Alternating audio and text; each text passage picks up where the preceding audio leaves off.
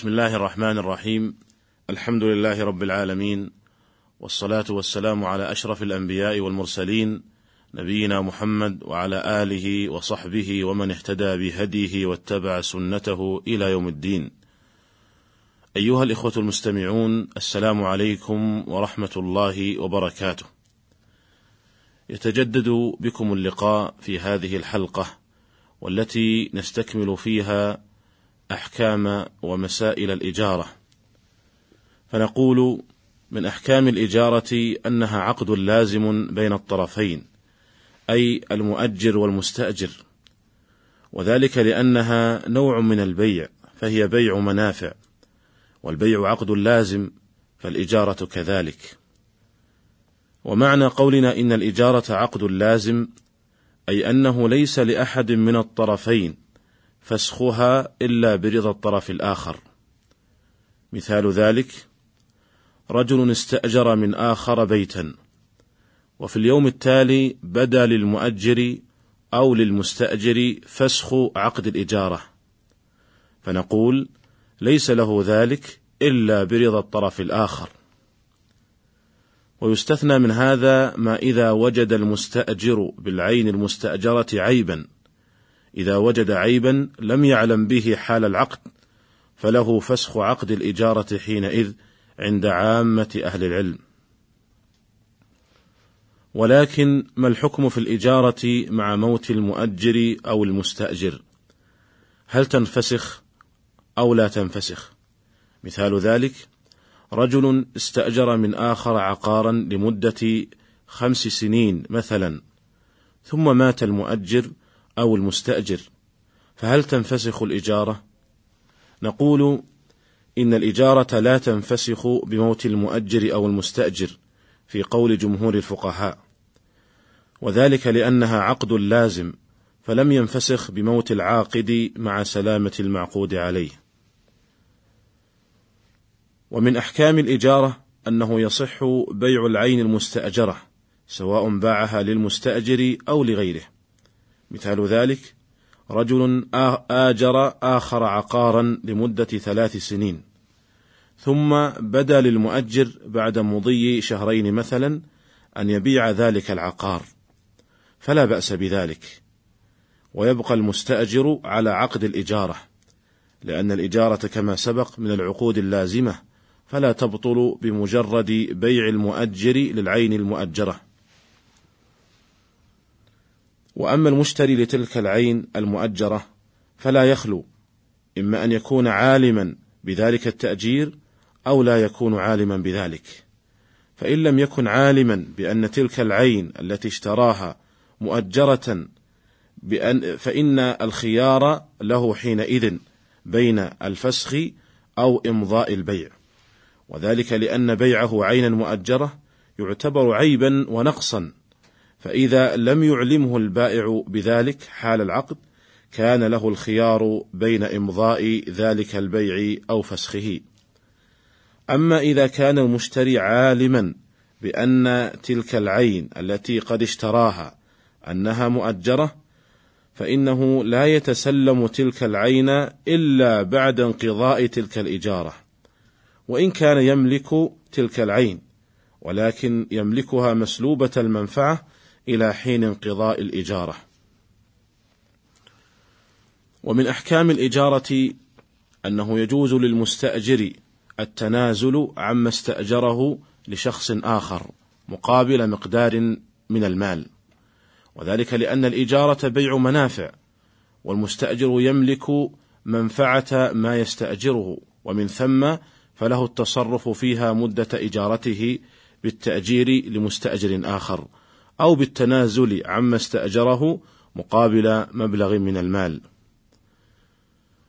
أيها الإخوة المستمعون، ويتفرع عن هذه المسألة مسألة مهمة جديرة بالعناية وتفصيل الكلام فيها، وهي ما تعرف بمسألة بدل الخلو. فما هو بدل الخلو؟ وما حكمه الشرعي؟ نقول: بدل الخلو هو المنفعة التي يملكها دافع النقود إلى المالك أو إلى المستأجر قبله ليحصل على حق القرار في العقار.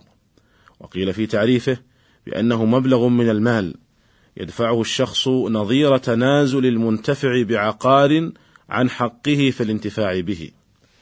ويسمي بعض الناس بدل الخلو في الوقت الحاضر يسمونه بنقل القدم. أو تقبيل المحل ونحو ذلك. وله عدة صور.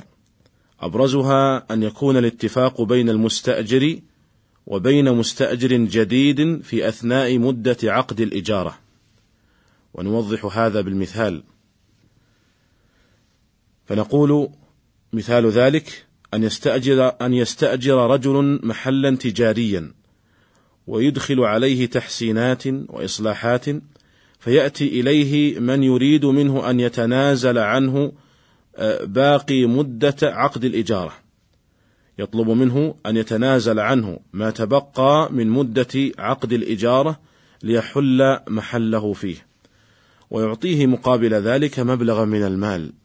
فما حكم ذلك من الناحية الشرعية؟ نقول هذه المسألة قد بحثت من قبل مجمع الفقه الإسلامي الدولي المنبثق عن منظمة المؤتمر الإسلامي وذلك في دوره في دورة مؤتمره الرابع المنعقد بمدينة جدة. وقد قرر الجواز في هذه المسألة. وذكر صورا أخرى تدخل تحت مسمى بدل الخلو. وفيما يأتي أنقل قرار المجمع. إن مجمع الفقه الإسلامي بعد اطلاعه على الأبحاث الفقهية الواردة إلى المجمع بخصوص بدل الخلو وبناء عليه قرر ما يلي اولا تقسم صور الاتفاق على بدل الخلو إلى أربع صور وهي واحد أن يكون الاتفاق بين مالك العقار وبين المستأجر عند بدء العقد. اثنان أن يكون الاتفاق بين المستأجر وبين المالك وذلك في أثناء مدة عقد الإجارة أو بعد انتهائها.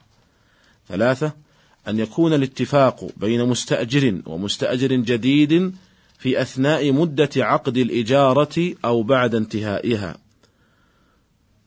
رابعا أن يكون الاتفاق بين المستأجر الجديد وبين كل من المالك والمستأجر الأول قبل انتهاء المدة أو بعد انتهائها. ثانيا إذا اتفق المالك والمستأجر على أن يدفع المستأجر للمالك مبلغا مقطوعا زائدا عن الأجرة الدورية وهو ما يسمى في بعض البلاد خلوا فلا مانع شرعا من دفع هذا المبلغ المقطوع على أن يعد جزءا من أجرة المدة المتفق عليها. وفي حالة الفسخ تطبق على هذا المبلغ أحكام الإجارة.